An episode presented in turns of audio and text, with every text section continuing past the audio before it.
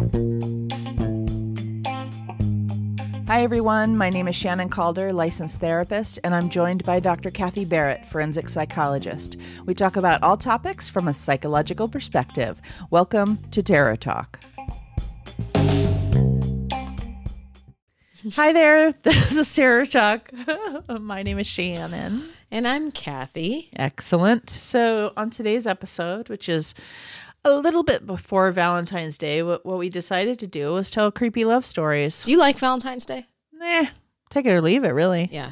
I mean, it was fun when I was younger, I guess. Yeah. In school, you used to get those little wacky ass uh, Valentine's cards that you could buy in oh like yeah, and put them in everyone's 50. little. yeah, yeah, those yeah. were cute. And like your mom would help you fill them out, and you'd get them. I have some in a It box. was so somewhere. exciting opening those. Yeah, and there was always like my family was probably like a lot of families where you gave one to everyone, like it was inclusive. Okay. You had to give one to everyone or nobody at I all. always got a card from my mom and my dad each Me like too.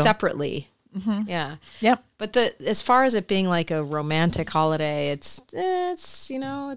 I mean, whatever. That's okay. fun. I kind of like the uh, Valentine's Day like meals that restaurants will do. Yeah. They're often yummy. Mm-hmm. but When I was a server Yeah. um, and a bartender, I hated Valentine's Day because everyone came in in twos. So you never had these really big tables and made a lot of money. You worked really hard for two tops. Yep, Sucked. so sorry. Yeah, that those days are over. But I empathize for people who work those nights. Yeah, I bet. because these are not the professional diners. No, no, No. no, no. And a lot of times they have like price fix meals, you know, prefix meals. And there's a lot of pressure. People are really tense when they go out for Valentine's Day. Yeah, I mean, I think last year on the show we did like an anti Valentine's Day show where we told. Like, we yelled about it for an hour. no, no, we talked about movies that were, you know, anti love. Like my bloody Valentine. Yeah, stuff like that. Today on the show, what we're going to do is in this first segment, we're going to tell some creepy love stories, basically. And then on the second part, um, we're going to continue to tell creepy love stories, but we're also going to weave in the dark side of romance and sort of the criminal in criminal I primal That- okay. instincts. to- Criminal is primal and criminal trying to figure out where together. going. I don't that. know new words. Pr- prim- criminal. I'm gonna say that. Criminals and primitive behavior. I don't know. I think it works. Primal instincts uh, and talking about all of that stuff. So let's start out with some creepy stories. Uh, I'll tell one first, Okay. and it, this isn't like telling a story. I'm just going to talk about the story.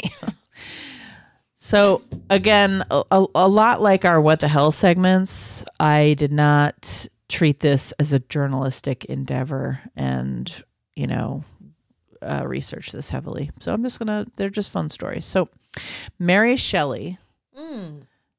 uh, author of one of my top 10 favorite books, Frankenstein. Uh, Mary Shelley was the original goth girl. I'm reading this from the internet. So, Okay. uh, not only did she write one of the founding works of modern horror, agreed, but she also, and then in quotes it says probably, lost her virginity on her mother's grave. So there's that. Wow. It's not quite as weird as it sounds. Uh, her mother's grave was a special place for her. Uh, her mother was Mary Clearly. Mary Wollstonecraft, an acclaimed Mhm. writer and feminist, died only days after giving birth to her namesake. Yeah. So after a teenage Mary and one of her father's fans, Percy Shelley, started making eyes at each other, it was only natural for her to take him to her special place to hang out, which was her mother's grave.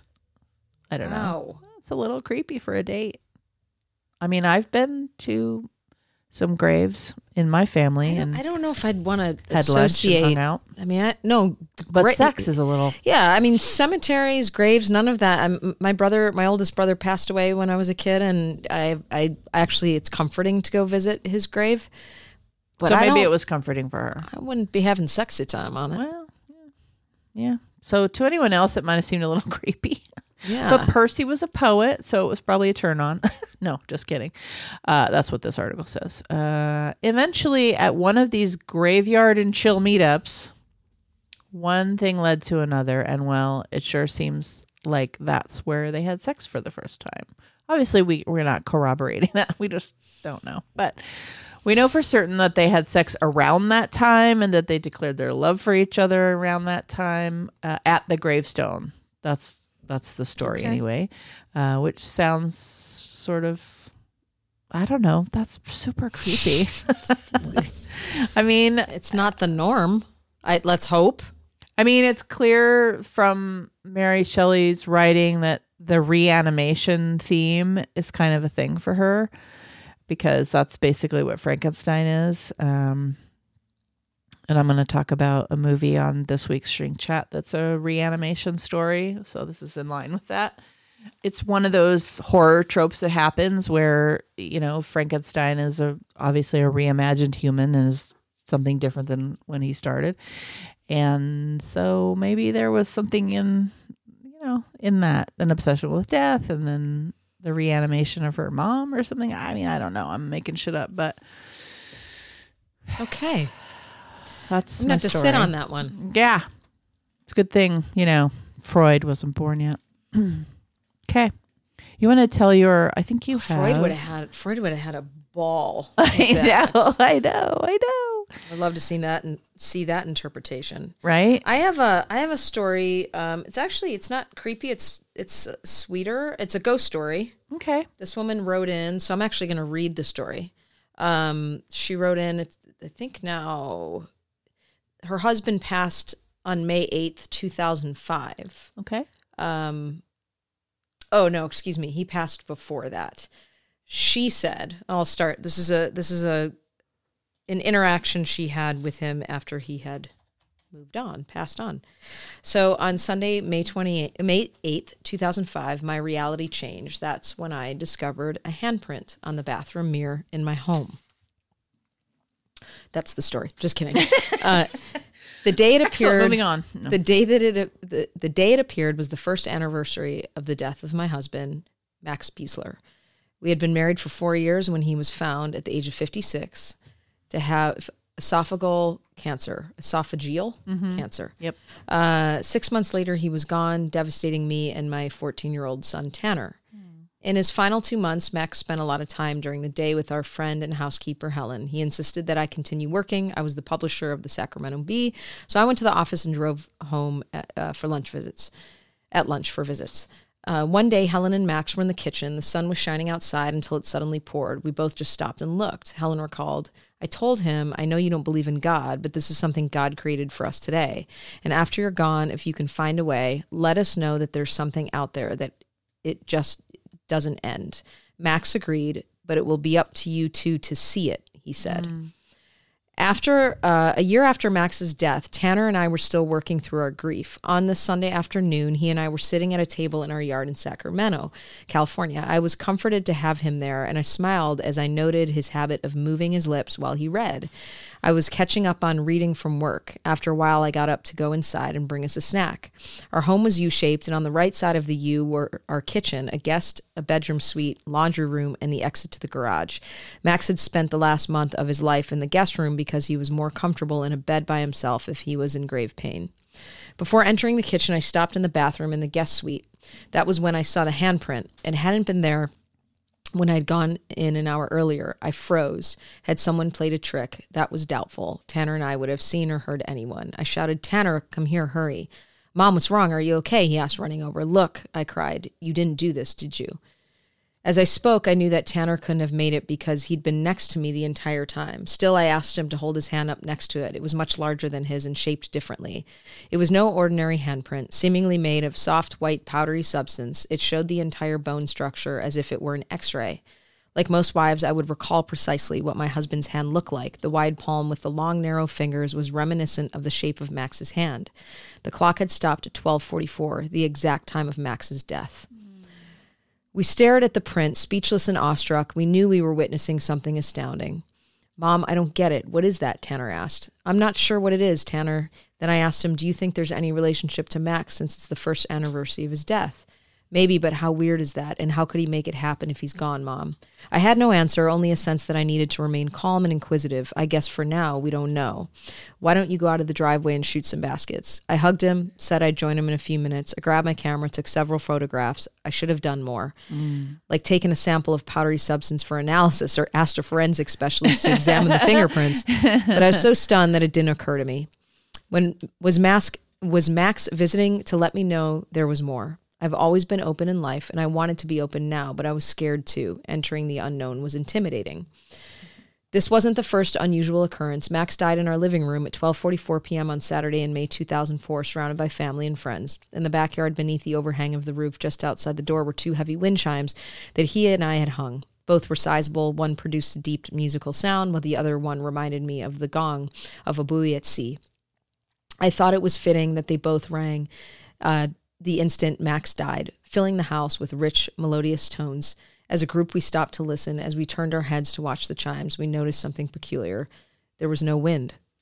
Then one week later, I took Casey, our yellow lab, for a walk. It was Saturday around 7 a.m., and Tanner was asleep. I returned an hour later, and as I was unhooking Casey's leash, I glanced up at the large round clock over the fireplace in the living room. The clock had stopped at 1244 the exact time of Max's death. At first, I didn't process it. I thought time to get Tanner up for breakfast. Then it sank in. How could the clock show the time of Max's death instead of eight o'clock, the proper time? I walked to Tanner's room. Wake up. Look, Tanner, I said, pointing at the clock. His eyes became big and he muttered two words, no way. the night before the clock had been normal and no one had been in the house. Mom, maybe it needs a new battery. We can't change it, but we can uh, we can get some help to pull it down. The clock stayed at 12:44 until Wednesday when Helen, our housekeeper, arrived. After I came home that evening, I found a note. She said that she was there. The lights had flickered and the clock had restarted. I think Max may have paid us a visit, Helen wrote. Oh. The handprint unmoored me in the ways that the clock hadn't. Not only was I sure I had imagined it, Tanner had also seen it, but was too shocking to ignore. She goes on to talk about how she sees the prints um, and that they'd seen a lot of stuff. Um, they'd been planning a trip before Max's diagnosis. They toured Rome. They go into all this. But um, the very end of this is from that point on, I decided to learn as much as I could about these incidents by talking with experts and reading. My journey would span eight years and take me across the United States to speak to different scientists, professors, and Wow. spiritual practitioners. So, She was, interesting. she'd story. like told that story all over the place. I guess so. And maybe just trying, I think uh, what I get from it is as much as she wanted to believe it, there was her mind going, was there a scientific explanation? Because it's, it's almost too good to be true. Yeah, she wanted it to be Yeah. real, right? I And feel- true and all of that. I feel my brother a lot. I've, I've, he's come to me through music, certain songs that come on that the lyrics are just like, I already feel him. And then a song comes on. And, um, so I, it's inexplicable, but, um, I, I don't, I don't deny it. That Oh, it, I mean, you know. there isn't any reason to deny it. Right? yeah. So That's I thought it was a sweet story. very Ghost much story. so. Mm-hmm. Little ghost story. Our loved ones visit us. Absolutely. So, French writer Colette was essentially a turn of the century Madonna. All right. Uh, she shocked the usually unshockable Parisian literary world with both her work. Did you ever see the movie? What Colette? Yeah, with uh, Keira Knightley plays Colette. Oh yeah, Yeah, it's it's it's it's an Did interesting like it? movie. Um, I love anything Keira Knightley does, Yeah, and she so- she played not- the you're a role little well. biased. I'm a little biased. The movie was okay, but it it's a, a really interesting story. cool. Yeah. Well, in this particular story, uh, she was. so this is what this says. It says she wasn't immune to the social pressures of the time. However, so however, so when she became pregnant of by editor Henry de Jouvenel in 1912, she admitted defeat and married him. So that shows you how thrilled she was. Henry had a had a son from a previous marriage, but he wasn't permitted to meet Colette until eight years after she became his stepmother. So when Henry's ex-wife needed a favor from Colette, she sent her then 16-year-old son to butter her up, though she probably didn't intend it that way. So the ex-wife, to be clear, the ex-wife uh, is sending um, her 16-year-old son to the stepmom. Sure enough, exactly what she, what the mom feared would happen. Though Colette had let herself go over the years, she was still smoking hot. and the boy, Bertrand, was hypnotized. We can only imagine. She wasted no time in snaring him taking him on a luxury vacation and gifting him with a copy of her novel, Oh, Oh, the Seduction. That's me. I added that in. Oh, the seduction, which happens to be about a relationship. This book, Chéri, happens to be about a relationship between a 49 year old woman and a 25 year old man. Wow. And inscribed the words, My cherished son, Bertrand. Nice. So, in no time, they were having sex. And they did so off and on for the next five years. And when Bertrand turned 20, Colette spitefully confessed the affair to her husband and ended their marriage. Huh. Yeah. It sounds like impulsive might have been part of her personality. that is not the movie I saw. yeah, not the movie you Because. Colette ends up with uh, in, in love with a woman in the movie that I saw. but Cool. yeah. Uh, Uh, she and Bertrand began openly dating after the marriage, apparently, and Colette was back in the night. Uh, let's see, Colette was back in the 1920s French version of Gawker. in the articles, name? it's very salacious.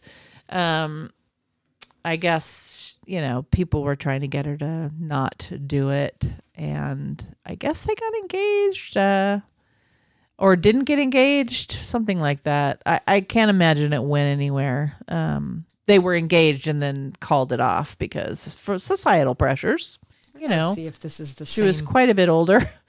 Uh, their relationship ended for good. Um, you know, they were very fond of each other, though. I think that's a uh, well, it's certainly a trope in the movies, right? The older woman ensnares the young boy, yes. right? Mm-hmm. And they're this particular person is accusing Colette of that, apparently seducing her stepson. So happy Valentine's Day. Yeah, that I mean that's the movie Colette, but that I don't even know that side of the story. well, and neither do we, but I thought it was an interesting, fun, I don't know, little story. So we're going to take a little break from the stories and we'll be right back. We're going to get into more of the psych aspects, sort of the dark side of romance, and maybe there'll be some some stories we can correlate to that. But that's after the break. Thanks guys. We'll be right back.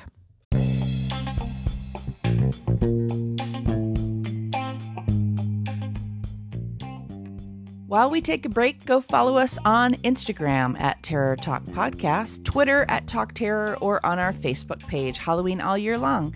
If you prefer email, it's terrortalkpodcast at gmail.com. So reach out. If you like us, you can help us by subscribing and leaving a review on iTunes, or check out our Patreon page. We upload new episodes every Wednesday and Friday. Keep coming back, but first, stick around for more of our show.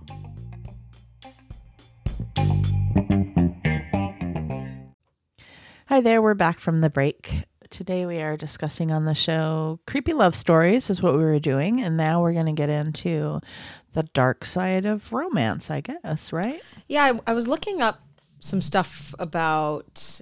Um, clearly, you know, we're doing this episode for Valentine's Day, Yes. but also how um, in a lot of horror movies, things are mixed with, um, I don't know, evil or carnal kind of primal instincts, and so we oftentimes connect um, romance with more ominous things sure. and wanted to talk a little bit about a website. Uh, I was looking at something called Old. I believe this one was on oldstyletales.com. I looked at a couple different websites, Okay. but they talk about how um, the reason why romance is used a lot in horror is because whether you're looking at it from a psychoanalytic perspective or just uh, the romantic period, there's always been this dark side. So something sinister, uh, possessive, even fatal lurks behind the desire to attract and be attracted. So the shadow. Yeah, so part of it's shadow and and and just yeah, this sort of car. Yeah, I guess The it would flip be, side to romance, right? Like if if if American society gives us the the soulmate, you know, myth and the romance, right? Mhm. And then there's got to be the dark side of it. And for me, I think of something like the vampiric type love, Yeah, you know, that sort of which is why we dry. see it in things like Dracula, Phantom of the Opera, The Raven. So there's this bridge between physical and spiritual, and it's made by a, a carnal attraction, is what they talk about. And um, and to speaking to the shadow is is this dark animalistic release that takes place, and the French. Um, in, in English, it translates to the little death, but the French would refer to the sleep that follows sex as as uh, the little death. So, yeah, um, and I guess it even speaks to like Freud's drive theory too, a little bit. I guess, right? Just sex and death, Absolutely. Um, the primal. the primal of to either be part of something bigger or to self destruct. Um, so I don't know. I mean, I really just wanted to have a conversation about it, but I think that the the biggest piece here is that we see this a lot in horror. Yes. Um, absolutely. we see things like deceased lovers coming back from the grave, abduction by demon lovers. Um, the genre's certainly evolved, and Hollywood's evaluating the way that. Um, oh, sorry. I talk with my hands a lot, guys. Sorry, I'm just hitting shit. Uh, the way that uh, at least opposite sex couples, I would say it, it goes the same with same sex couples. There's not, although there's not a lot of gay horror. Not a ton, but I don't know. At, at le- well, at least not explicitly. There might be. I mean, vampires tend to be incredibly bisexual, but that's the They're- narcissism. They have a flow. They have a flow to their sexuality. a lot of narcissists and sociopaths are too. So I guess that there you would go. be- There it is. Uh, but the the the bridge between you know, I don't know. I uh, sorry. So the the genres evolved. I guess is what I'm saying. But there used to be much more of this. He would chase her, and and the jealousy was something that we looked at as being passionate and hot. But now we're starting to see as a little bit more abusive and Yeah, I think one of the yeah, exactly. I think one of the things, sort of the dark side of the romance genre, which is still I think alive and well, is uh, popular popularizing abuse, and so Yeah. some people might look at something like a Fifty Shades of Grey. This isn't a horror movie, although maybe to some. Fifty Shades of Grey, something like that, where the there's a popular romantic trope. If you read a lot of romance novels or watch a lot of romance movies, or there's a popular trope around around the controlling, very successful, domineering, dominant male, and the young, naive, uh, submissive woman who wants to be swept up and and supported and submit to his power. Now, there is nothing inherently wrong with that fantasy. There's also nothing inherently wrong with being in a mutual relationship where that is agreed upon. Mm-hmm. No matter what sex you are. Could be women women, men men, whatever. There's no inherent there's nothing inherently wrong about having a dominant person and a submissive person. However, in the movies, some would say in something like Fifty Shades of Grey, although I, I would argue that it was consensual on her part, um, you get into situations where it could lead to glorifying, tolerating, excusing men's violence against women. And so, Well, and I think underlying that is the belief that jealousy is good too. There's a lot of that of I Oh, I sure. own you, and oh he must really love me. if yeah, I think he a feels. lot of, uh, in particular, women, and, and I'm, maybe men do it too, but I think in particular, women, especially young women, unfortunately, because when I was a young woman, I did believe this that jealousy meant they love you. Yeah, and it's not that it's just not that i mean i i'm not sure i have ever been in a relationship with someone who didn't have a jealous streak but i always associate that jealous streak with the the insecurities that are there. And then sometimes i've associated with those insecurities with the narcissism uh, or the fears that are underlie the narcissism and the low self-esteem there that that feels like there has to be a controlling element in order to keep you mm-hmm. and so I, it has to be only me and you know that kind of thing Mhm. and that would of course skew us into a whole like open relationship type of conversation but Mhm. I think jealousy. Although I cannot even imagine like a healthy person not being a little bit jealous of certain things. Well, I think there's a there's a That's level really of what we're talking about. Yeah, no, I mean, I think there's a, I don't know if jealousy's maybe not the best word to use, but I do think that there's a healthy level of, um, you know, feeling at times like you're not getting everything from that person or you feel like maybe their attention's going outside of you. I think to a certain extent, like with anything, that can be that can just mean that you're invested and you don't want that Sure. person to leave. But the second it transitions into possession and power and control is where it becomes pathological. So you can you can you know hear somebody say, "Yeah, I'm a little jealous. You've been hanging out with your friends a lot lately and you can have a conversation about that and it be just that versus I don't want you seeing that person anymore." Yeah. It's a very different. I can tell you from being on like the side of being with someone like that that it's a very it's got a very different feel than Yeah. than someone just loving you And missing you and or- missing you Mm-hmm. and sort of noticing that maybe there's something in your relationship that needs attention because Yes. it sounds like you're best friends with this person that's really attractive at work or whatever. Yeah. Yeah, yeah. And so loving that person and then sort of saying like, "Hey, I noticed that." And there may be truth to Oh, uh, that. You know, when you start to have those gut feelings, I know for me, I've I've had experiences where I'm like, and that person's gaslighting me, and I'm like, oh, and then you know, you figure out at the end that that was really your gut telling you something is wrong. But if you're in an abusive relationship, um, they tell you that you're you're too sensitive and too jealous. And so it can that that word can also be used against someone who really just is going i'm feeling something off. Yeah, you could just be innocently saying, or or with an agenda, not so innocent. I mean, just sort of saying like, "Hey," which is a good, I think, relational moment mm-hmm. where you say, "Hey, we're not connecting, yeah and and maybe we should reconnect and let's have an honest conversation about what you might be feeling," rather than you can't work there anymore because I noticed that you're crushing on so and so, and so you need to quit your job. Right. That's the difference. I mean, the power and control You can't be friends with. I need to meet every one of your friends, and I will decide whether or not they can you be can around be friends yeah. with those people. Mhm. So there's a huge difference there, right? That's a pretty. I think the uh, you know physical aggression obviously is a very dark side. yeah Physical aggression, jealousy, a lot of times those two things go together. i know the pirates of the caribbean ride removed a, a bunch of stuff I'm sorry. I'm like, wait, what? yeah.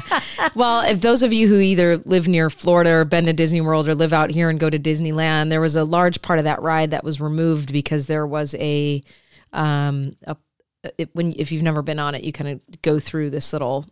I don't know what you call, call like a sit town little city. What was Yeah, that? it's like a little city. little town, and um, you know they're they're animatronics basically, and the there was one where he was chasing her in this circle and they removed it because it it after you know clearly that ride opened so long ago it was one of the original rides there people started to go yeah i don't know if that's healthy to keep that up because that's actually Little a- kids. quite abusive Watching that, yeah. yeah we have a different and even though those scenes in that city are supposedly set a couple hundred you know a hundred years ago you can tell by the dress and everything Mm-hmm. um, they just don't i guess there's a point of you know we don't want little kids seeing that and thinking it's okay. It's normal. and then like extrapolating to that being okay i suppose. Mm, I don't know. do you remember the old uh pepe le pew? Yeah, how I he do. would he would just like it's an old cartoon. people would i mean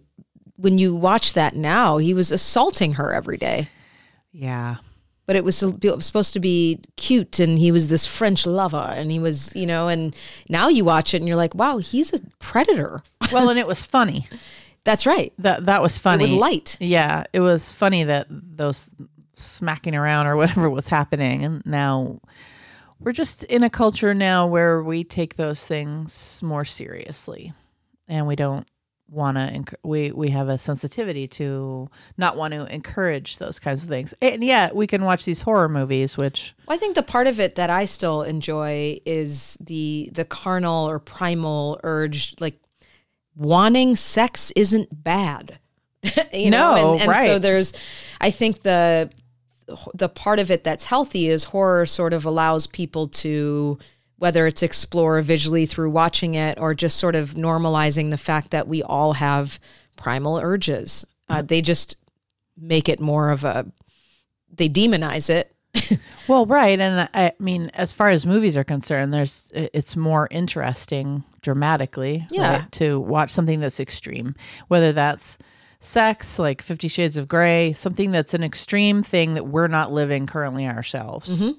Um, because people who are living those lives actually currently themselves aren't watching Fifty Shades of Grey. No, Let's put that's- it that way. You know, it's Yeah. like if you're living that kind of relationship, you're not watching that because if you're watching that, you're going, "Oh, that's lame." That was that's sort not of how the- it's like at all. That was sort of the joke when the books came out that people are Yeah. like, well, these are these are clearly wives who have not having a great sex life with their spouse. Right, And- or have a really Yeah. basically it's I mean, all romance novels are like this. There's a certain fantasy they're tapping into, Mm-hmm. whether it's the cowboy or the domineering male, the rich, you know, domineering male. and you get to you get to live in that while you're yeah. And it's fantasy.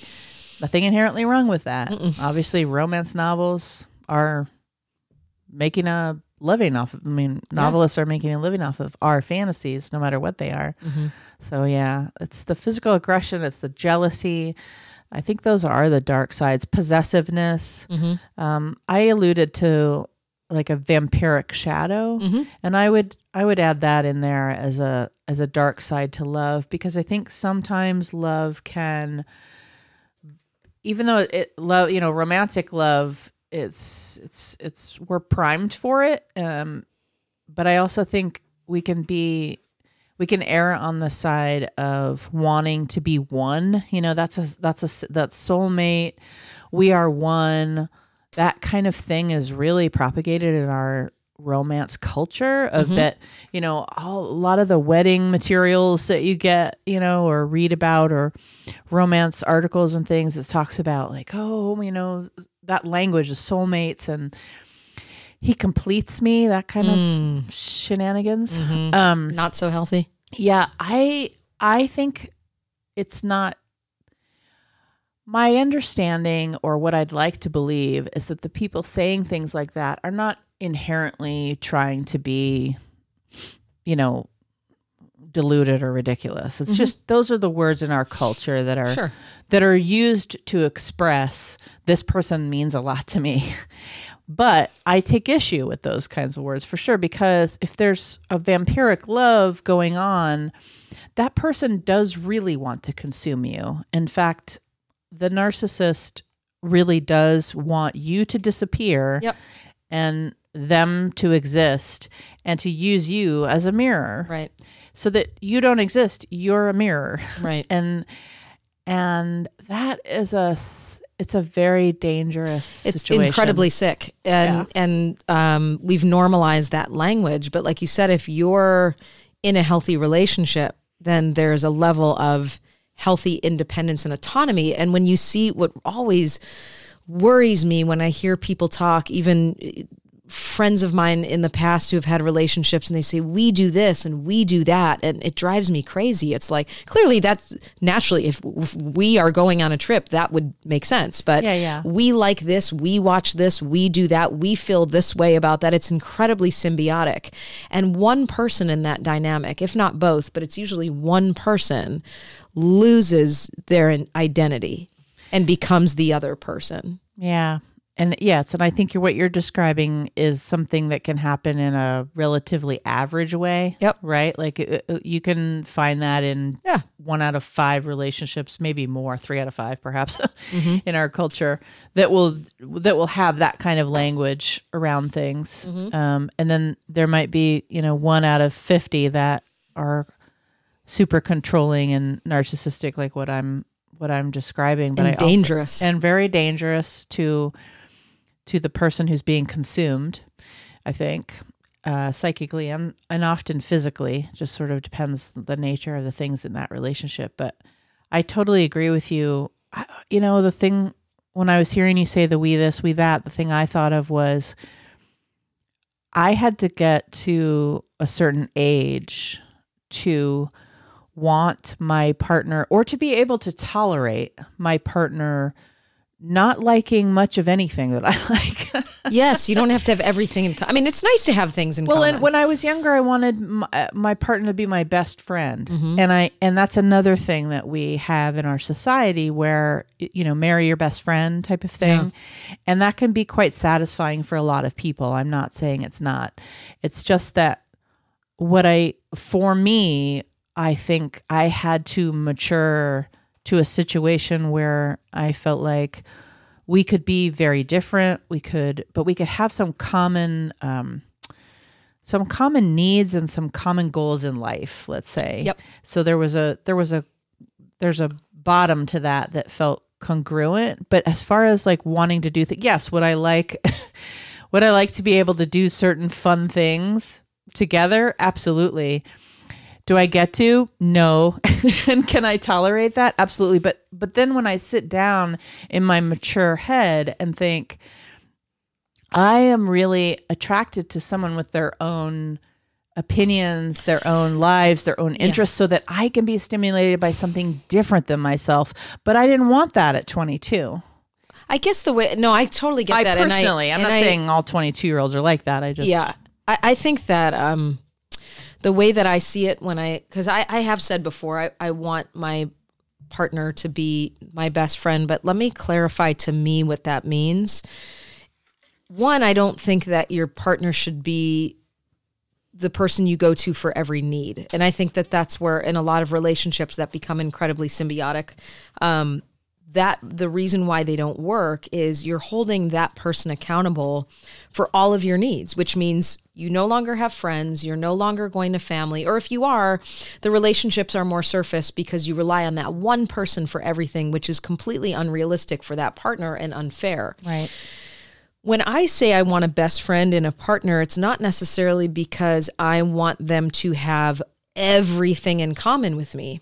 For me, what that means is I may wake up on days that I just don't fucking like you.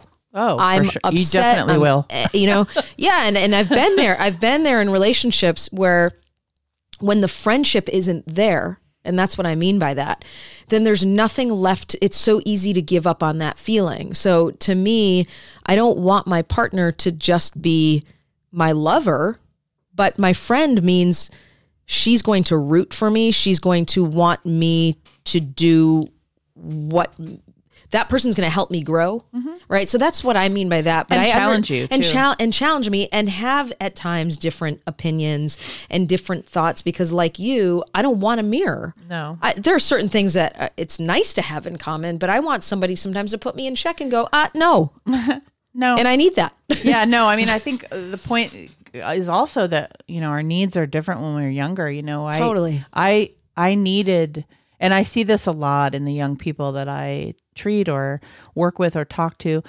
They I and I had this desire too, and that I wanted my partner to mirror back to me and validate who I was by being similar and liking the same things and all that. And and trust me, it's easier that way because you can plan vacations and you know Saturday nights pretty easily when you like the same stuff. So there's definite. I get it. You fall in love with that, and that's amazing. And it's and I I clued into something you said, which was about um, intimacy. And one of the things I learned along the way is that there are intimacy needs that we all have. So so we have uh, aesthetic intimacy needs, like. And so there might be eight or ten different kinds of intimacy needs: physical affection, uh, Words of affirmation. words of affirmation, all that kind of stuff. And you you figure out the three or four intimacy needs that you are getting from the person you're with, and are those three or four qualities the most important? So if aesthetics, like what my house looks like, what my what my what things look like around me, my aesthetics, if that's really important to me, and like that's my number one intimacy need, like that's how I feel safe in the world, then if my partner doesn't value that either, then we have a big problem. Yeah. But if but if the aesthetics, which in my case is a lower intimacy need, and we don't have the same we fight about what kind of couch or whatever the hell, then it's fine. Right. It's not the end of the world. it's not the end of the world because it's not my top intimacy That's right. need. And if I have a thing around physical affection or how often we have sex or whatever, any of that stuff, it's just figuring out what your intimacy needs are. And I couldn't do that till I was a little bit older, personally. Mm-hmm. Like I was a late bloomer in that way. So it's like figuring out what your top intimacy needs are, which ones you value the most, which are, I guess people would say, you know, bottom lines. And then vetting that person enough to know that you have the same mm-hmm. intimacy needs, like priority level. Mm-hmm. And that has worked. Otherwise, it's like, you know, yeah. square peg, round hole. Yeah, it's like if I value aesthetics and I need my home to look a particular way, and that's very, very important to me. It's like a, a breaking point, a cam. What is that saying? Straw that broke the camel's back. you. Thank You were like putting like five of those together. could not figure it out. Yeah. Um, if uh, if my partner didn't give a shit about that, and I valued it above all else, and I still decided to be with that person long term, that would be me giving up me, Yeah. right? So Yeah. Or just really resenting that person when they couldn't meet you where you were. Yeah. Yeah. And then and I think if you don't know that about yourself, which I think is what happens sometimes when we're younger and we make decisions about who to marry and stuff when we're a little bit younger, we cannot have that kind of frontal lobe system in place. We're just falling in love and I um, wouldn't even. I mean, part of it's younger, but part of it is that awareness. Maturity, I, sure. I, I know older people who still wouldn't go to that place of maturity, and understood. and that's a lot of times why the the early uh, people get married in early stages of marriage. The the rate of divorce is so high because they go, whoops. love is volition. It's volitional. It's not you know once the feeling goes away or the excitement or things are now not working because we're under one roof trying to make a life together. Things that they didn't think about um, before talking about having a life together. It's very different having a passionate relationship with someone that's very exciting versus planning a life. Yeah, and I think something you said earlier was really important about uh, your best friend and, and having that person be a friend. And I, I think, I mean, that person ends up being the closest person to you. Yeah. certainly physically, Yeah. but also in many ways because you're making a lot of like business decisions together. You know about houses and places to live and places to things to do and how to do this, that, or the other. And so you're making a lot of decisions together, and it's truly a partnership. And so there is that feeling of needing that person to be like minded, like I'm saying with intimacy needs, you know, eh, to be like minded to make those kinds of decisions, and they're the closest person to you. But uh, what I would say is that for let's say you have your partner and and your stuff is jiving really well and then there's these aesthetic needs or you know you really like disneyland and that person doesn't or something and so you just get those filled by other friend you know other people Yeah. and but i think the the thing that i at least thought when i was younger was that i needed to get everything met by my no. partner Yeah, they, they, and the, and I also want to say too is you don't have to choose one over the other. Meaning you can have a really emotionally mature and a healthy relationship, and there be a lot of passion and great sex and all of that. Sometimes it's even better. Um, but if you're stuck in that space of everything has to be chaotic and constantly fighting, and that's what you find to be passionate and romantic, I mean, that's just, it has an expiration date. Absolutely. And I, I mean, I, you know, it's a whole separate issue for being a, at a time in your life when, you know, you're attracted to personalities that might be narcissistic or borderline or whatever the traits are that, Or or, just f- controlling. Or even just fun, but not with any real like yeah. drive and, and that comes sometimes with maturity and sometimes it's character. Right. They might not be a bad person, but they you might have a drive and they don't. And when it gets to a point in life where big decisions need to be made and you're like, fuck, grow up. yeah. Um, so it's not even about someone being I mean, although it's much worse when there's narcissism and all that, it doesn't even need to go that far. It can just be someone who doesn't have the same drive.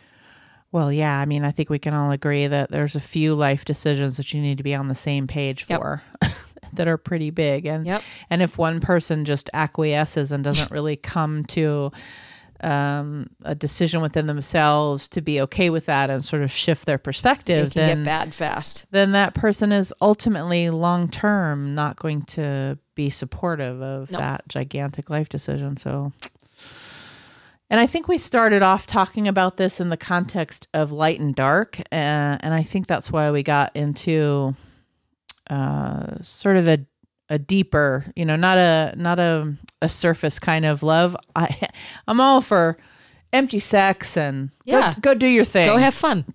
yeah. Just know what it is. But we, we we we're more talking about when you when there's a partnership or a serious relationship and you know there are dark sides to things. But also you can be in a healthy relationship and have a dark side to that relationship anyway. mm-hmm. But the dark side doesn't need to be all of these extreme things we're talking about. But there's a dark side to every relationship you have. There's a there's a way to go off the rails in a dark way and and everybody in relationships have moments like that. And Yeah. if you're in a relationship over the long term, you have to have enough of a base that you like that person enough to talk it out. And i think that's what you're talking about friendship because good friends will do that too is you'll have a blip and whatever happens. And then if you care enough about it then you then you have more conversations or you take breaks and you go in and out. And i think that's the exact same in a in a romantic relationship. Yeah, what I what I found not to c- continue on this too much, but what I have found um, in relationships with um, wom- like two women is it can get really complicated when women have their entire group of friends are the same. oh yeah And so, which is very common because a lot of times you meet in those circles or whatever, that it's it's really important for two women or two men, if you're in a relationship, to have friendships.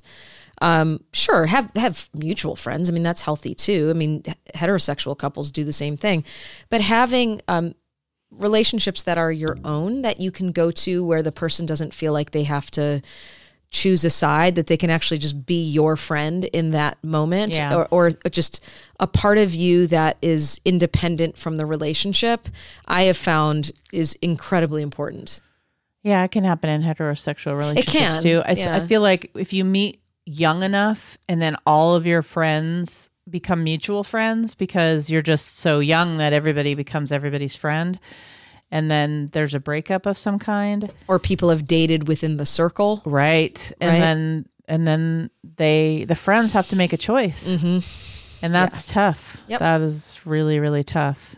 But I totally agree with you that if at all possible have your own life is Yep. basically the message there mm-hmm. have your own life and come together as equals and you'll avoid some of the pitfalls i think we talked about uh, happy valentine's day Woohoo. Woohoo. yeah it's not actually valentine's day but it will be soon this this episode i think mr Ra- i think mr ramirez falls during valentine's day isn't that special Oh, Lord.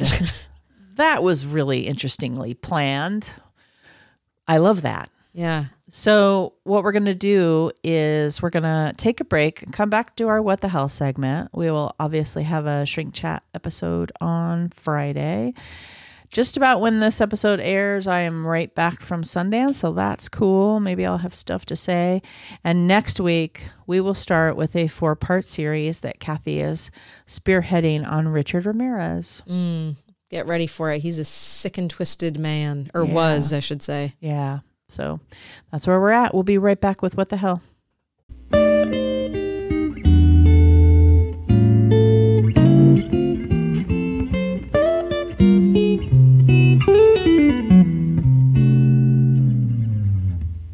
hear the name of this Hi there. We're back with our What the Hell segment. What What's that? i said wait till you hear the name of this one okay. Well, you go first. it's called the fake dick disaster Oh. Okay. Last week it was piss or Yeah. something. Okay. You go. in this in this day and age everyone is always just trying to show off their best assets Uh-huh. whether you post an instagram picture of your new manicure or send a sexy selfie to a bay we live in a society that promotes showing off what you've got and that's what makes this crime truly strange well it seems this criminal was trying to show off his crown jewels the weird part is that they actually weren't his Oh. in 2012 28 year old uh, Jacob Lee Bovia, was arrest- arrested for exposing himself to several women at a community college in Annapolis, Maryland. However, what he was flashing was not his actual genitalia, but turned out to be fake genitalia. Okay. So it's already It's already just. it's bad. already sh- traumatizing enough for a woman to have someone expose themselves to her, and then to realize that it's it's uh, like a, a fake Catfishing? penis. A Yeah, yeah, catfishing, yeah. catfishing penis. So he had allegedly been driving around campus in his Honda Accord in an effort to expose himself. I know. I love how they put his I car love in how there. they throw the Honda. well, Accord in there. you know, Honda drivers basic, have a lot of dildos in the back of the car. right? in an effort to expose himself to innocent female onlookers. I love that they put innocent also too, as opposed to women who were looking for it. yeah, I mean, they're amping, amping it up there. After multiple women complained about his antics and provided a description of his car, uh, hence the Honda Accord, he was eventually arrested and charged with two counts of disorderly conduct and another three counts of indecent exposure. We don't really understand why anyone would want to expose themselves to others, but we're really baffled why you'd want to flash fake genitalia. Whatever the reason, this is. I mean, I clearly. I mean, most most people exhibitionists um, already have incredible um, significant amounts of body dysmorphia around their genitalia so that makes sense to me but they usually the whole point in in displaying it genitalia.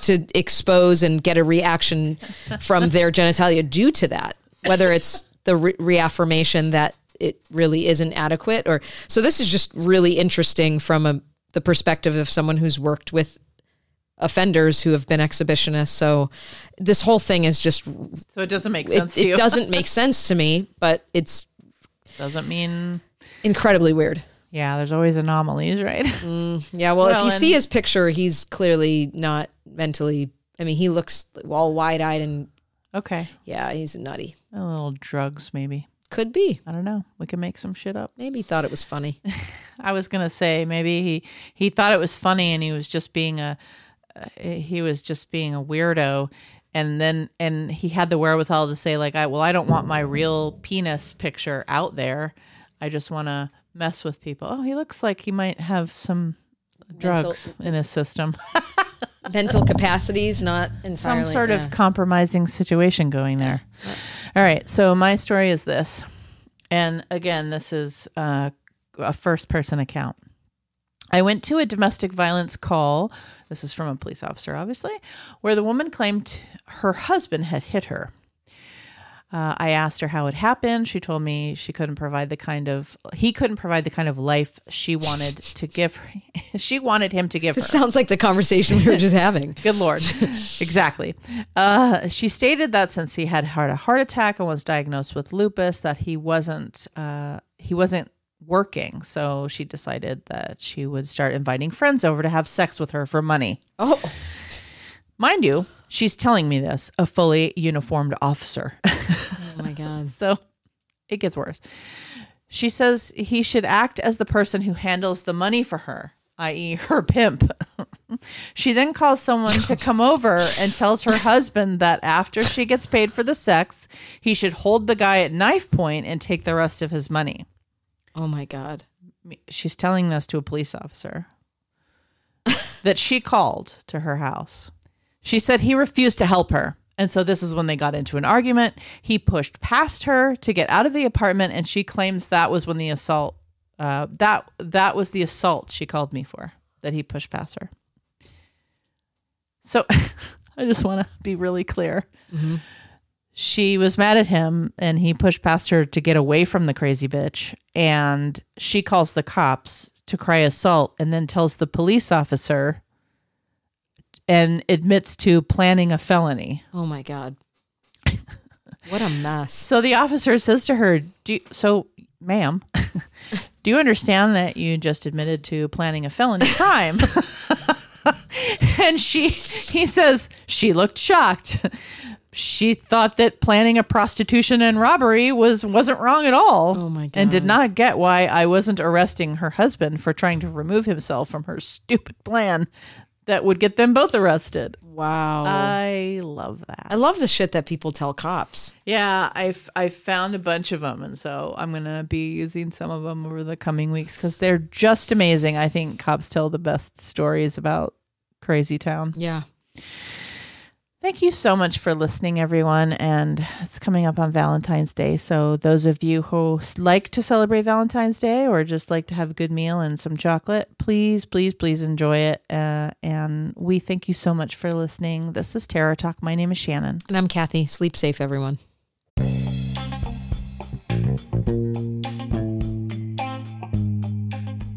We hope you enjoyed this episode of Terror Talk. If you enjoyed this show, there are two things you could do for us subscribing and sharing our episodes on social media, as well as writing a review on iTunes.